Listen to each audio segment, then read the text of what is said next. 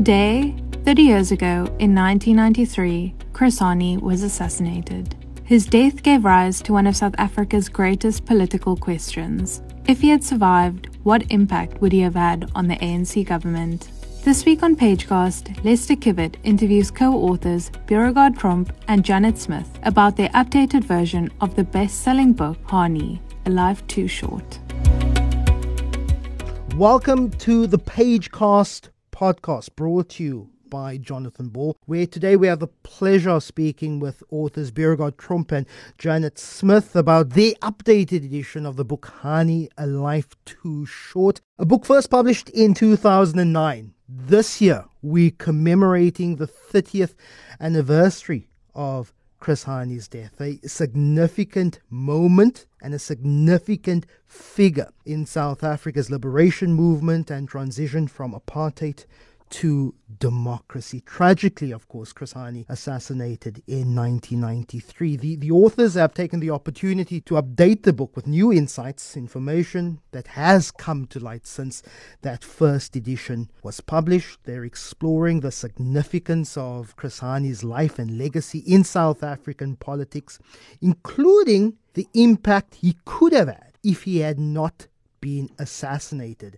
And of course, with the recent developments in recent memory of Chris Hani's killer, Janusz Waluś, being released on parole, that's adding another layer of complexity to the story of Chris Hani's life and death. So without further ado, let's dive into this important conversation. Good morning and good day, Beauregard Tromp and Janet Smith. How are you? Good morning. Great to be with you, Lester.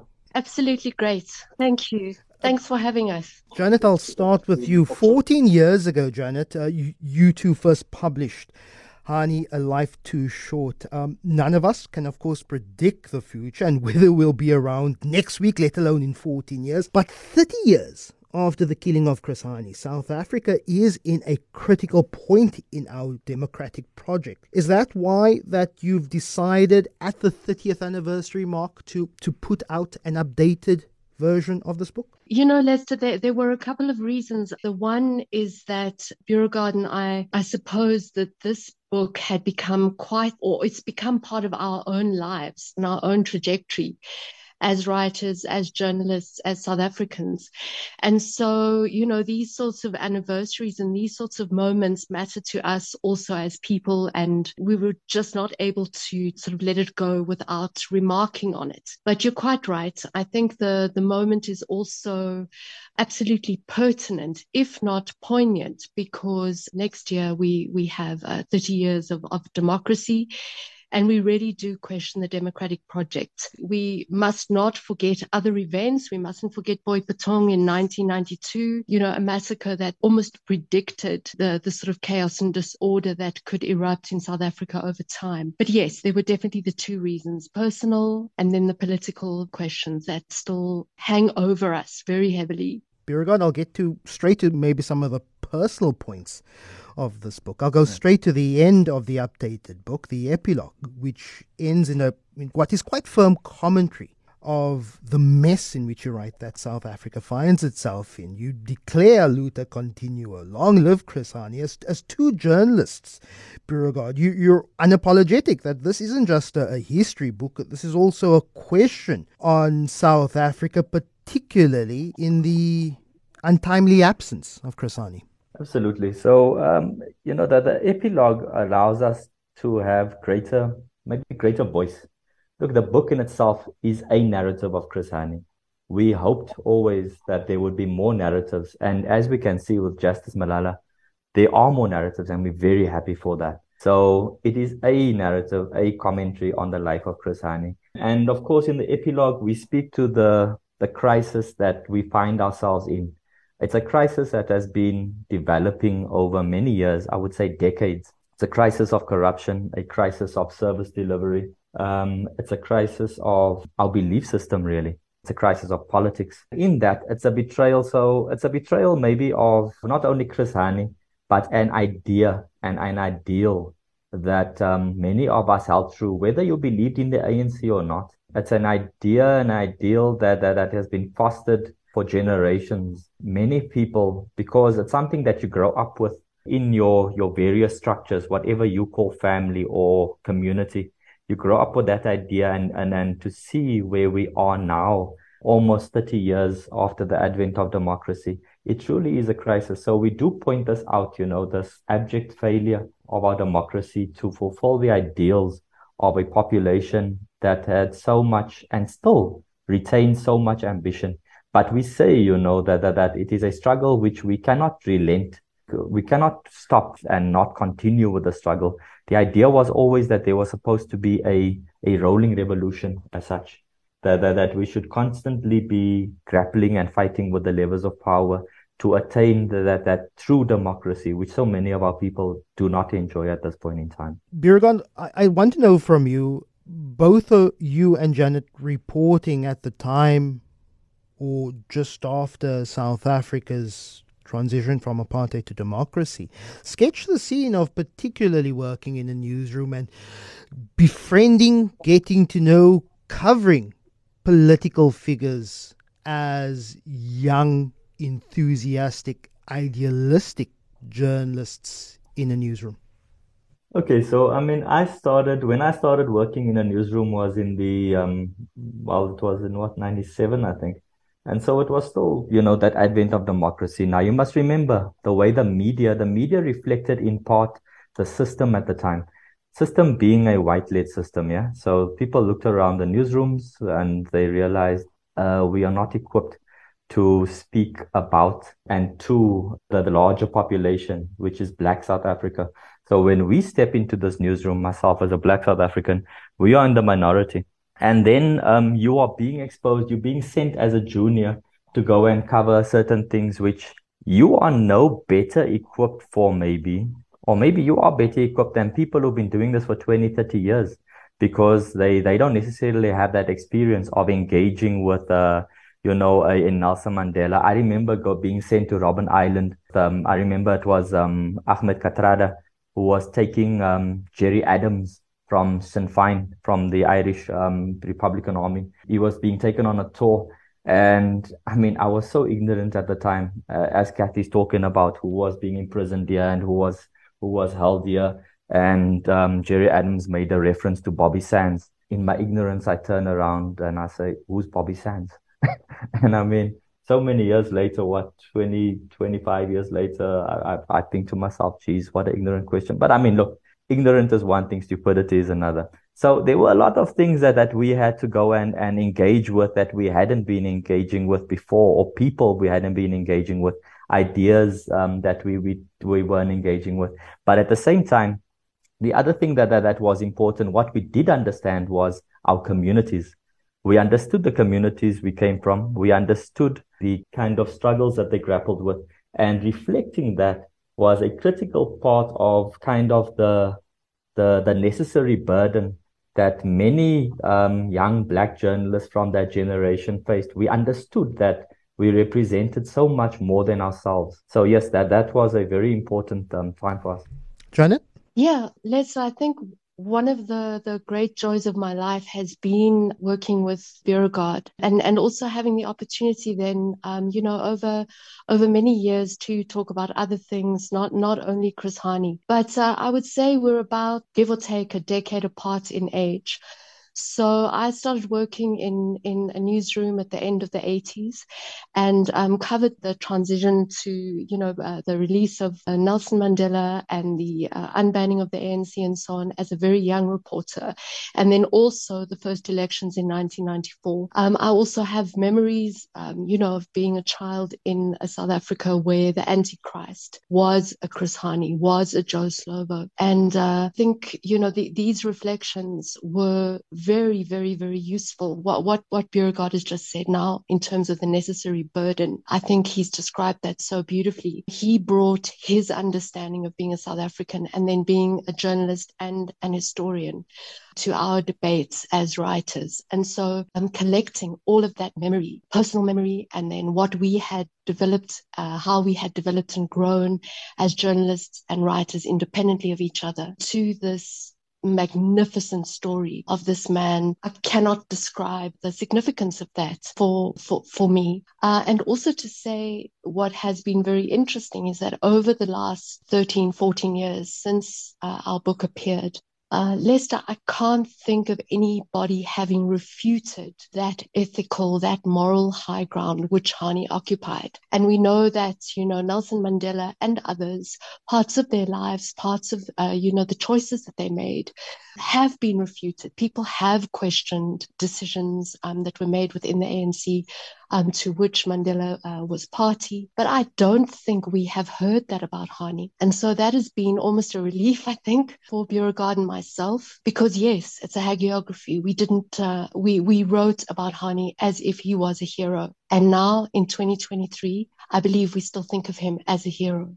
There's some fascinating literature on the analysis of that 1980s satanic panic. Uh, the satanic panic in the mm. 1980s was essentially just a, a proxy for anti communist sentiment. Just speak to me a little bit about your depiction, unapologetically, as Chris Hani as a as a hero figure, but but just linger a little bit on Chris Hani as the satanic figure that mixes in and blurs the mm-hmm. lines between the 1980s satanic panic and anti communist scare, particularly in South Africa, Janet? You know, uh, when, when one tries to describe it to, especially my children are, are 10 and 16, and if I try to describe it to them, it feels almost hysterical.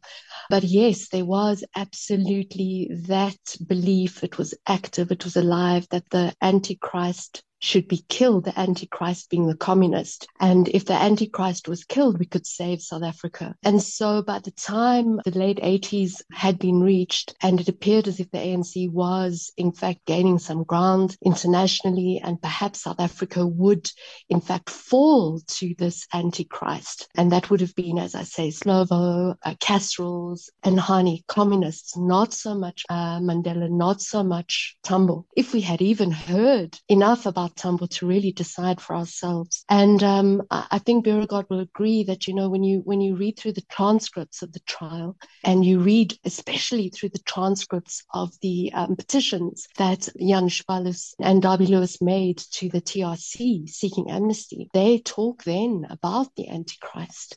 Um, so too uh, Gaye Derby-Lewis, who uh, to an extent George Bizos, the late great George Bizos, thought was um, you know the mind behind killing of Chris Hani, they talk about the Antichrist. They describe the communist threat that was just going to destroy South Africa. But as we know, the killing of Chris Hani did not stop, you know, the end of apartheid. But whether or not the killing of Chris Hani achieved the kind of peace, you know, the, the sort of free state which Hani envisaged, well, that's still moot. Beauregard, a popular genre these days, whether it be television or whether it be fiction, is the writing of alternative histories, counterfact narratives. What would the world look like if X happened or Y didn't happen?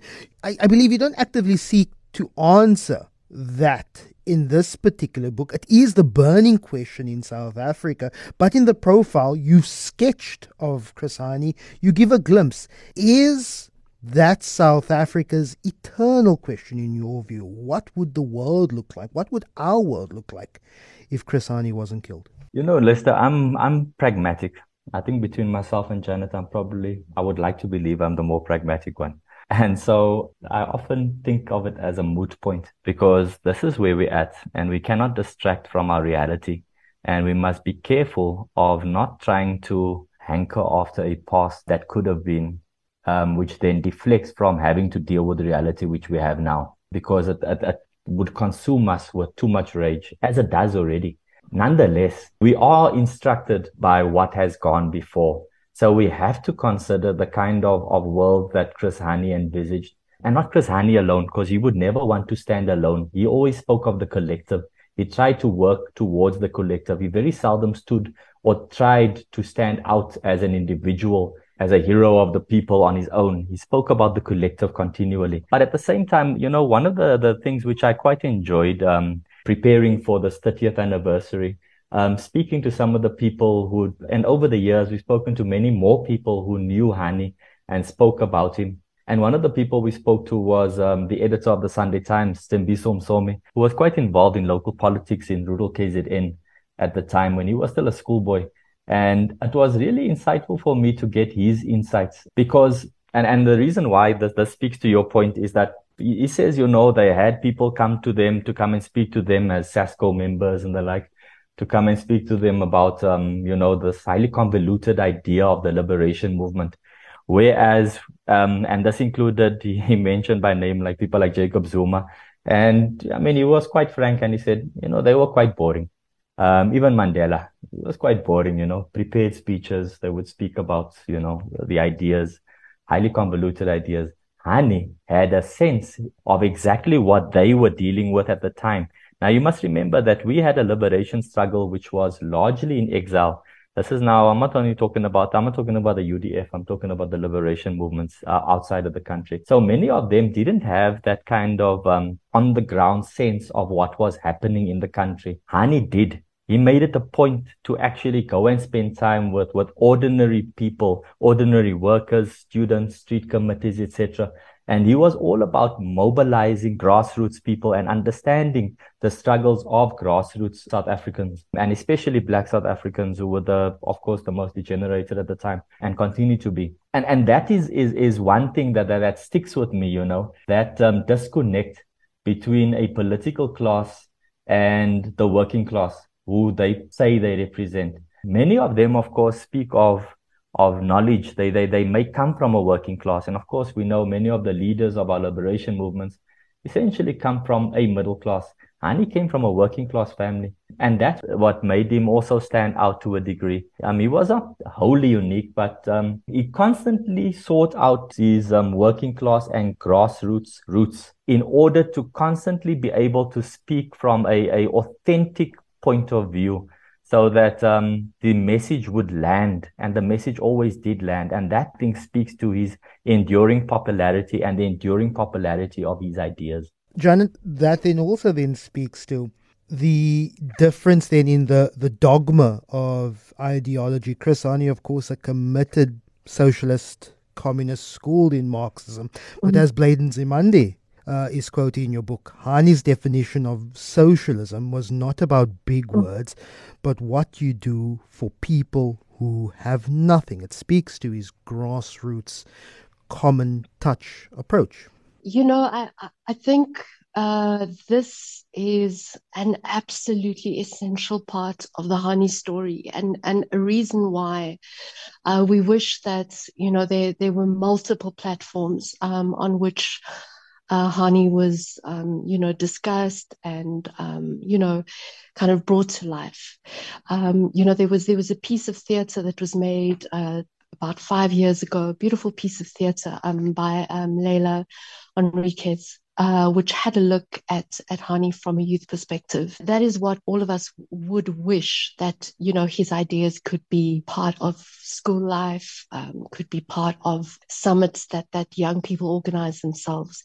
And this is not about that antichrist communist idea, which which I grew up with. And uh, I, I think when Blade Nzimande talks about that, he is talking about a man who was really full of love. And this is the same idea that Black consciousness espoused. Love, really, humanity, um, reaching out to each other, doing things for each other. And that is at the heart of Marxist ideas. It's very, very difficult for generations of us. And I would say, you know, I was born in 1967. I think by the time we were the end of the 70s, at the end of primary school, entering uh, high school, it was just part of our understanding that a Christian nationalist world was the one that we were entitled to. What Hani did was he brought ideas to South Africans who were not allowed to read them um, which said you can be a Christian, you can have a nationalist viewpoint, but you don't have to combine the two into a supremacy and into a an authoritarianism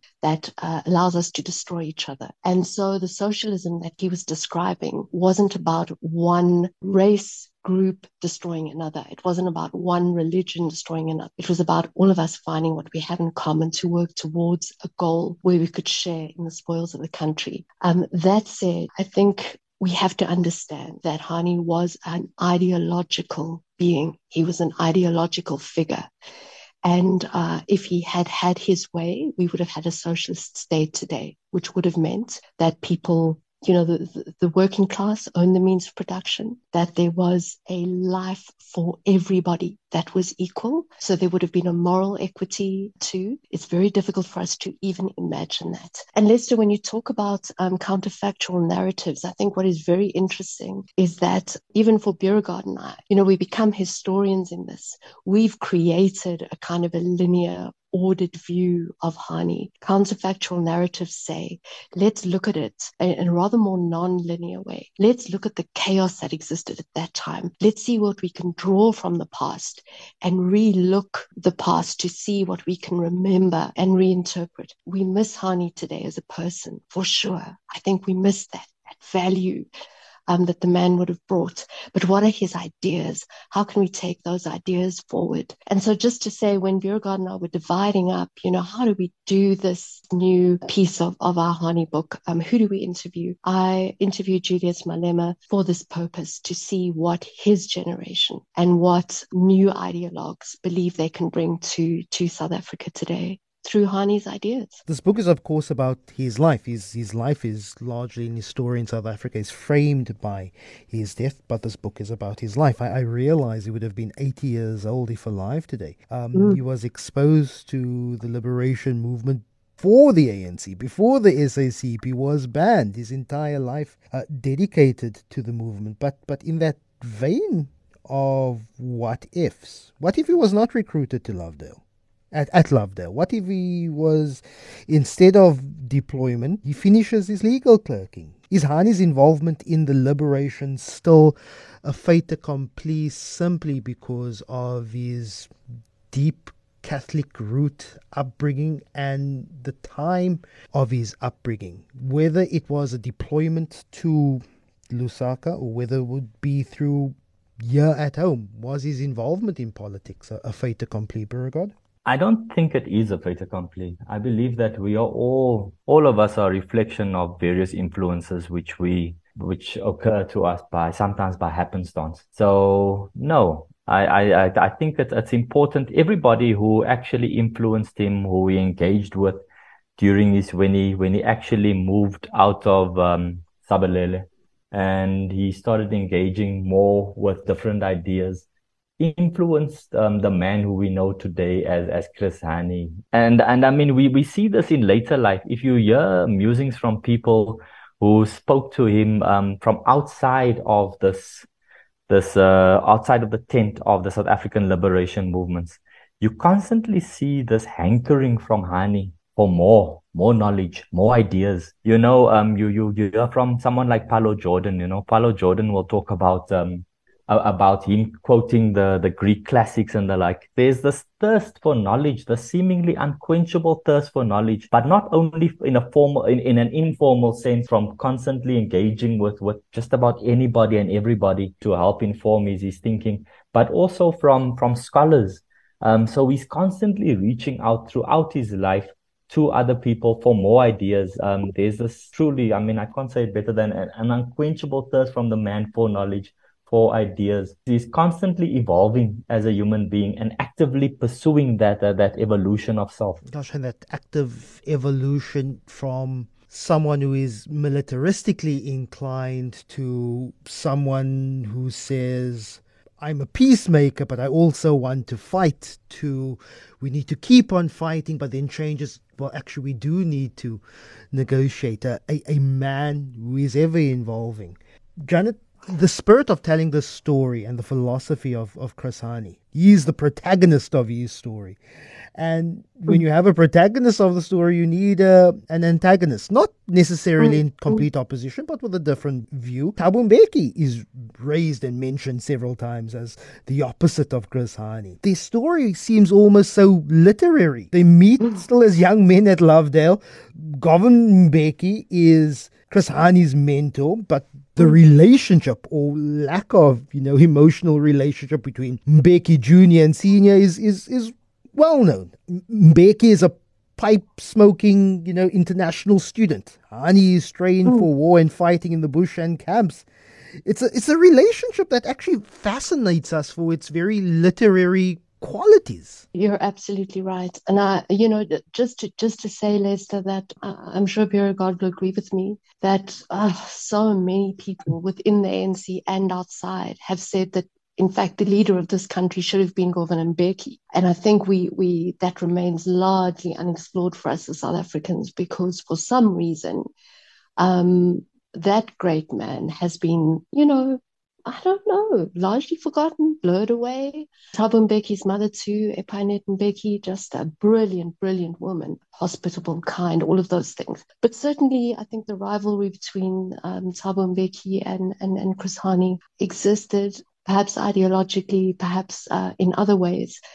But I wonder when you talk about counterfactual narratives, whether we haven't, not sensationalized it, but whether that hasn't come to the fore in far stronger a manner than it needed to, um, largely because uh, we didn't understand ANC politics at the time when Thabo Mbeki and Chris Hani were vying, you know, to, to, to be Nelson Mandela's sort of next in command. And we know we've heard this now a million times from ANC people. Um, ANC, we, we have our own way of doing things, and you know people just don't understand us. But this is quite normal for us to to kind of have these these internal debates and have factions. Yes, perhaps that that that was real then mm. too, and, and we don't quite, um, you know, we haven't quite come to terms with what that means. You're listening to the Pagecast podcast brought to you by Jonathan. We're speaking to uh, authors Beauregard Tromp and Janet Smith about the updated edition of uh, uh, the book Hani, A Life Too Short, first uh, published in 2009. And this updated version con- commemorates the 30th anniversary of um, Chris Hani's uh, death. I-, I-, I want to dwell a little bit on memory again, Beauregard. Mm-hmm. In 1993, I was nine years old to me, this sounds funny, but Chris Hani to me was killed on a Sunday. Why? Not Easter Saturday, on a Sunday. Because I remember the front page of the Sunday Times. That is how I associate personally with the death of, of Chris Hani. What's, what's your memory of that day, of that moment, of that time? You know, I remember a kind of a, a, a silence just in my head and in my neighborhood. I mean, you know, I, I come from Belhar on the Cape Flats. So for for us in our neighborhood. And I mean, look, the politics at the time. I remember that that the it's for us it was PAC politics, and and so with the death of Chris Hani, even though we we've the apartheid government was very good at essentially largely blacking out any media which related to the liberation movements because of what was happening at CODESA and stuff at the time, and more and more of the narratives of who's who um, in our liberation movement, we we had a larger sense just among ordinary South Africans as to what this meant.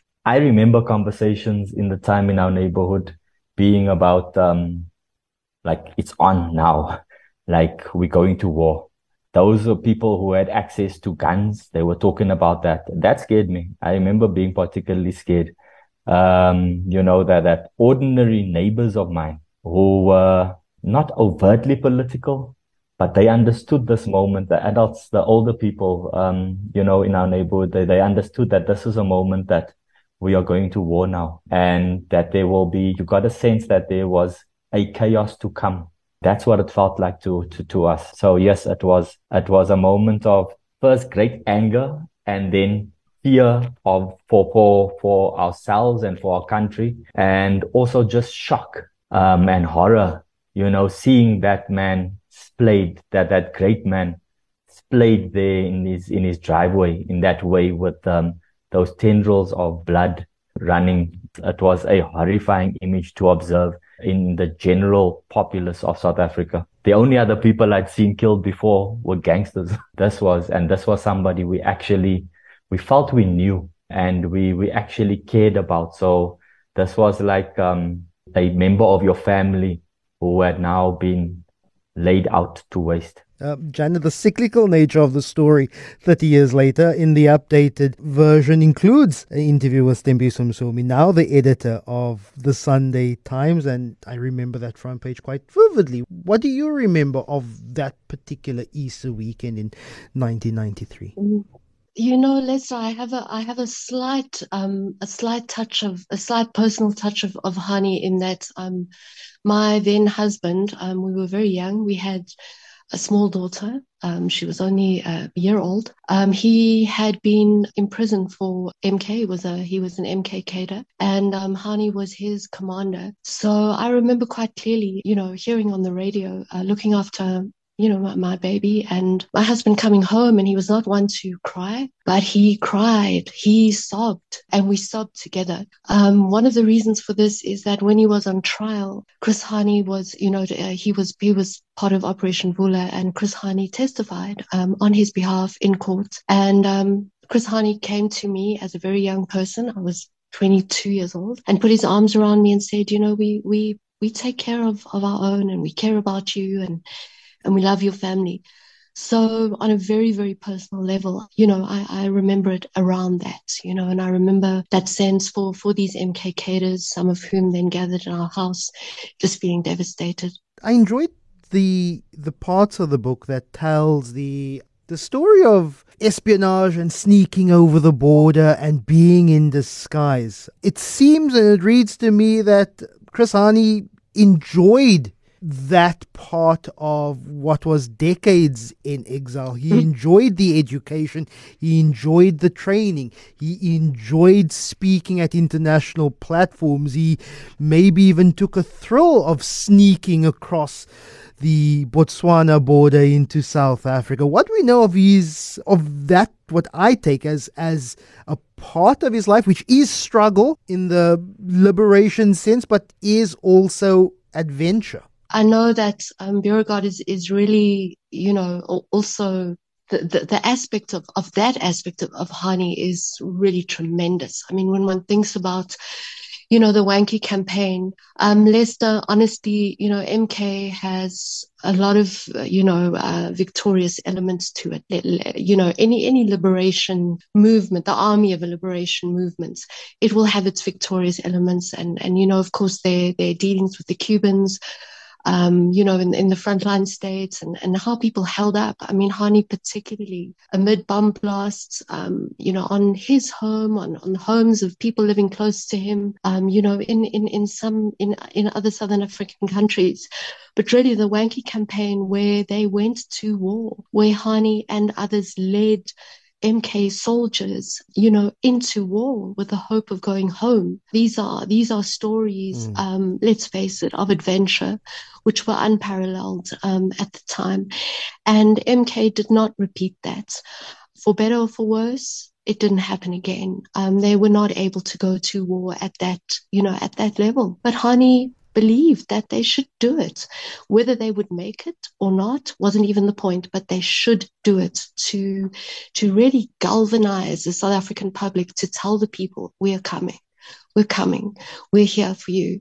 Beauregard, what then is that as we speak of evolution? A, a, a man who was initially distrusted the negotiative conversation between the ANC in exile and and the nationalist government saying no we still have to take the fight. But then later evolving sensing the change in wind in a in a collective front to saying yes we we do also need to negotiate. Elaborate please so I, I don't think that I think Hani played a particular role. Um, I know that some people at the time, the simple politics of some newspaper columnists was the hawk and the dove. You know that here's this, um, as you mentioned, this militarist, militaristic person, this um, devout communist. You know the Roy Um, he was the epitome of it. So and and he he assumed that role. I think um, quite uh, he was happy to assume that role. And i think for somebody like um, tambo for instance um, this was necessary to maintain this balance within the liberation movement. So i don't think it was necessarily a, a fact that that he um, had a change of heart or conscience.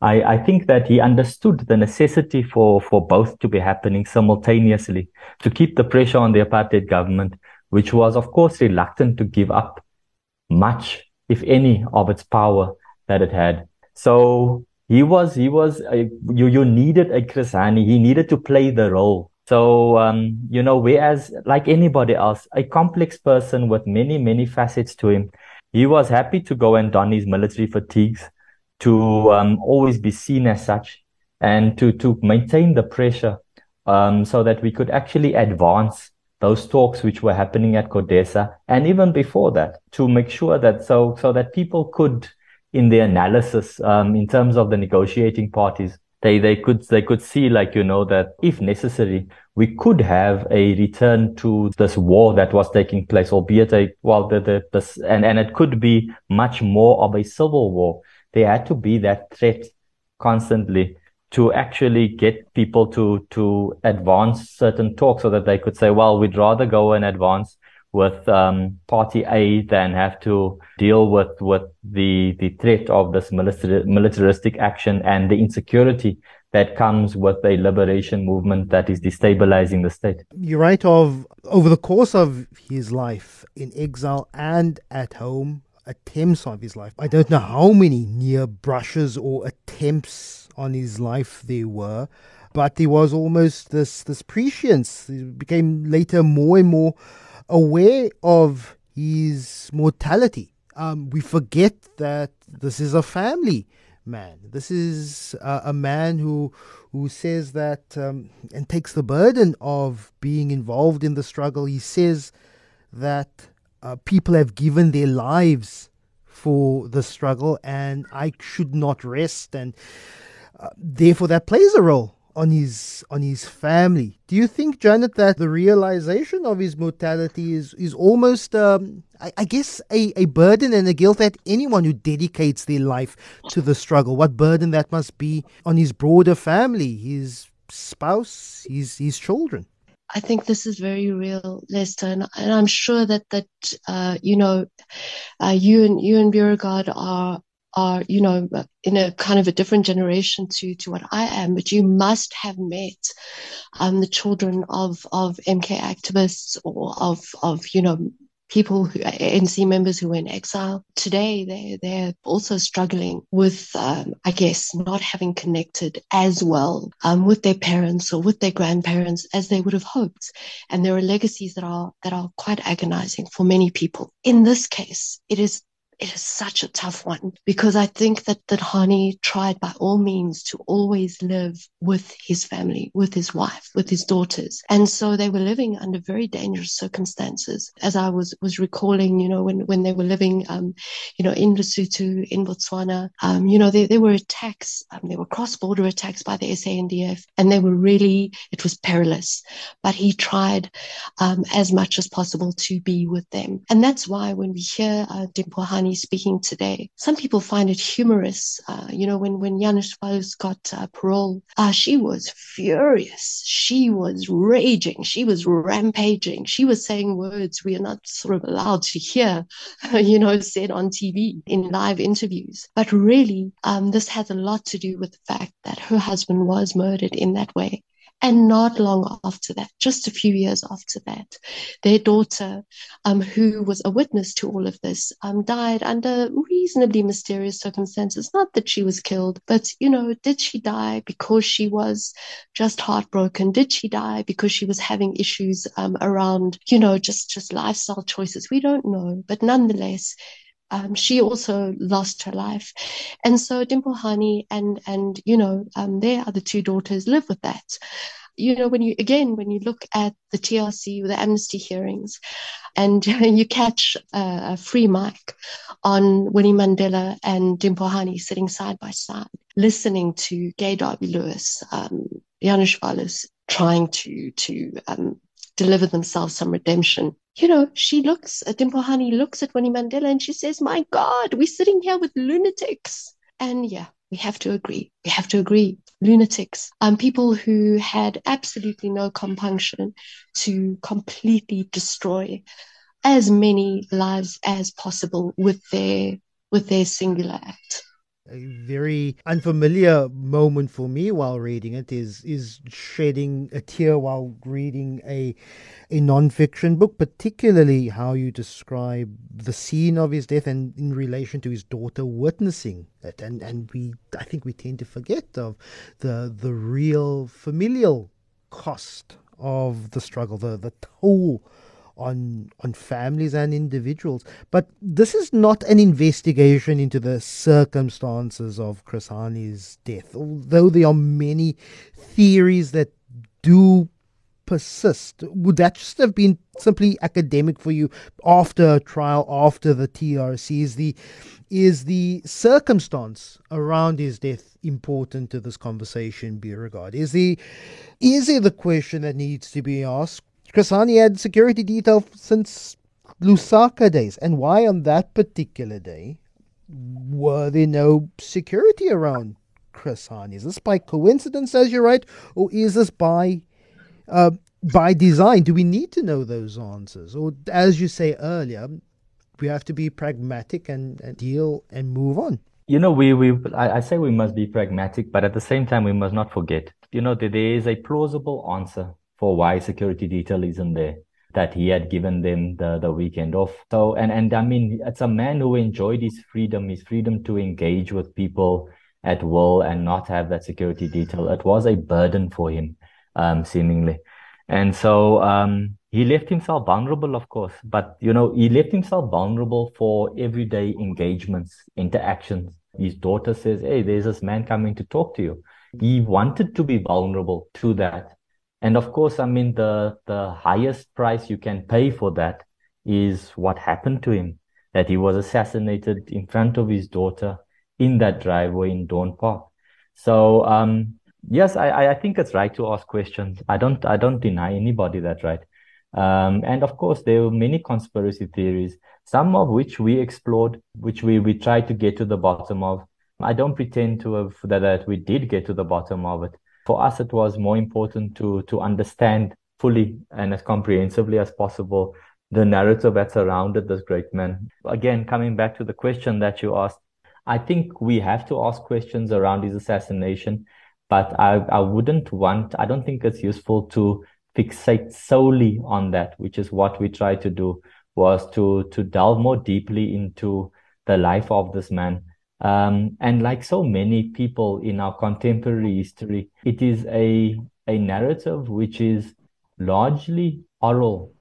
And so that was critical for us to, to actually go and, and get those, collect those oral histories. Um, because many of these people, like you mentioned earlier, the man would have been 80, um, 81 now already. And many of his contemporaries have passed and that's what we found in the experience of putting together this book. So we could not fixate solely on, on the assassination itself, which of course is a great plot for, for, um, for a movie or for, um, um, a, a pure investigative book.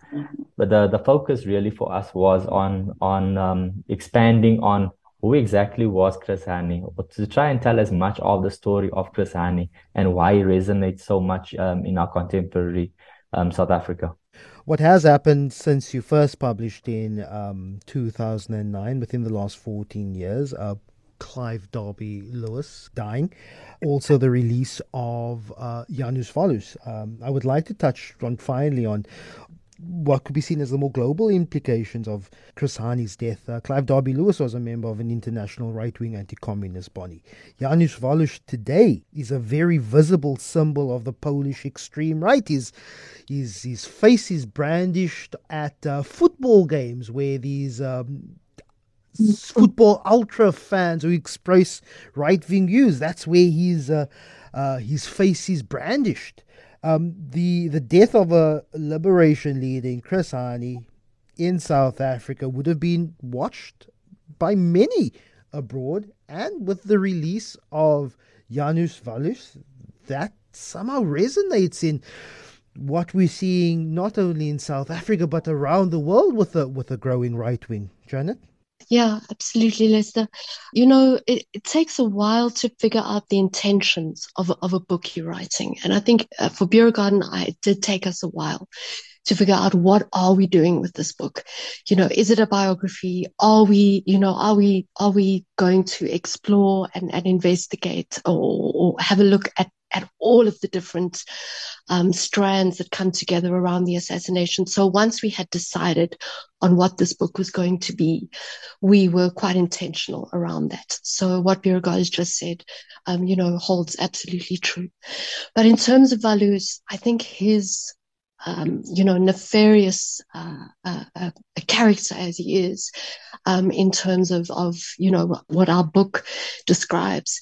That, I guess, support for him um, has grown along with white supremacy um, over the last uh, 15 years or so. And we know that white supremacy is growing. I mean, we see it in the United States, whether it's growing or whether it has just been able to, um, you know, to flourish again around the way that leadership is changing, the way that nationalism um, is expressed can be explored more deeply by those who study this. But without a doubt, um, Waluś is a hero for many, many, many uh, millions around the world who follow, have a view that white is God's way and that that is the ultimate pure, pure race. And that is what he believed. And that is what the Derby-Lewises believed. And that is what they wanted. And um, that they chose to murder somebody who had never, in fact, expressed a particular view around the white race, had never, in fact, said that the white race was responsible for, you know, where South Africa found itself is still extraordinary to me. I'm still full of fury um, around the choice they made. Um, but yes, Waluś is that symbol. And wherever he is today, we don't know where he is. Beauregard and I have tried, and we will continue to try to um, do an interview with him if we can. He yep. will one day be able to go home, probably to Poland. He will one day be free because his parole is not unending. And uh, who knows, you know, who knows where he finds himself. He will be in his 70s. He will still be able to live a life and be, yeah, be, be validated. If I can add briefly, just speaking about the, the rise of, of right wing nationalism in Europe. So, yes, white supremacy is, is one of the things that, that, that comes into play, but in many of the countries in Europe, um, it's kind of a de facto thing. You know, most of the population are, are white Europeans. Um, but the, the, the right wing nationalism that we're seeing is something which we should be particularly scared about, you know, in the Northern Hemisphere uh, specifically, where we have these very uh, narrow nationalistic intentions and, and what it does. And, and I don't know if they even realize this, so many of them it completely disregards the history and the the suffering of of of a country, of a group of people, of a continent, um, in terms of espousing their nationalistic rhetoric.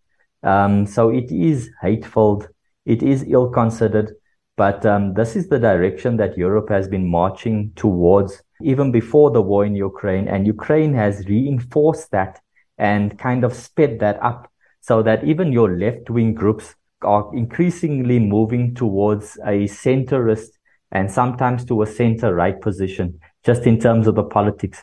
You have the, these symbols like, like um, Janusz Waluś, very ill considered, of course, but who was held up as, as a hero by some. And I would hope not all Polish people. I know, you know, that, that, that we must also be careful not to fall into the trap of, of, of of seeing, you know, countries as as um, you know that that this is indicative of countries as well. But unfortunately, we see that that, that fear, which is driving people towards this this very uh, narrow nationalistic right wing ideas, and and that of course informs their politics. So I'll, I'll wrap up this conversation by talking about the cyclical nature of history, the unresolved issues that you do mention in your book. Peace too easily. The rush to settlement and peace at all costs, but not necessarily the rush to justice. You mentioned Gerry Adams and Sinn Féin earlier, uh, Beauregard, where still today the, the ideals of Irish unity is still in the air, and whether um, mm-hmm. the Good Friday Agreement is still valid. We we ask ourselves here whether our negotiated settlement has borne the fruits or bear the fruits of, of justice for all. This is a conversation in the spirit and the, the philosophy of Chris Hani is still relevant today, Beauregard. Chris Hani's assassination essentially hastened our, our march to democracy um, at a time when talks had essentially stalled. And so it actually forced the hand, yes. And yes, I know that many times in recent history, the agreement that was was entered into, and specifically the sunset clauses, have been heavily criticized. And I think it's rightfully so, because it makes people look back at history and see what we had agreed to. But at the same time, we must also remember that, that um, there was never going to be a, a perfect solution that ours is a is a young democracy that, that is still evolving. In the context of Chris Hani, we, we ask how could we agree to a constitution which allows somebody who took so much, or some people who took so much from us as a nation to walk free, no matter how many years in jail. But there are so many compromises one has to make. You know, I have been privileged to watch um, and, and report on, on peace processes in, in Burundi in the Democratic Republic of Congo, for instance, and watching those negotiations go back and forth. And again, imperfect solutions, you know. But I, I think that, that this is something we are still grappling with. And, and fortunately, we are able to grapple with that within our imperfect democracy. Janet? You know, I think I think Beauregard will. I, am hoping that he'll smile as I'm saying this because this is something that that we argued over, you know, quite a lot around, you know, whether whether we are probably in the place where we should be as we go down these decades or whether we could be doing better. And I think the best we can do, if you think of that in, in inverted commas, is probably where we're at. And that is absolutely not good enough. And we think about where we should be, where we, where we could be. And then that is very important. And so we have to return to those goals and we have to, we have to imagine that somewhere along the line, probably around the time that Beauregard and I were writing this book, things were going terribly, terribly wrong inside the ANC. And so we, we, we do feel that that person who could then have said, this is not what we intended. This is not where we are headed. That we, we, we didn't have that person after Hani.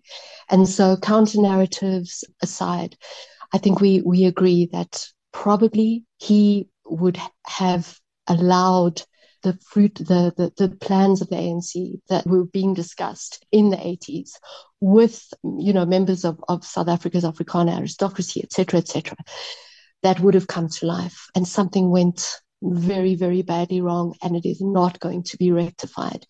And it's probably uh, too late. Beauregard and I will will always enjoy these conversations with each other, sitting slightly slightly aghast, looking at each other, saying, You really believe that? And me saying, You really believe that, Beauregard? But uh, this is all good. We're historians. We work together. We have to debate. Janet Smith, Beauregard Tromp, really appreciate your time and your book. Thank you so much and go well.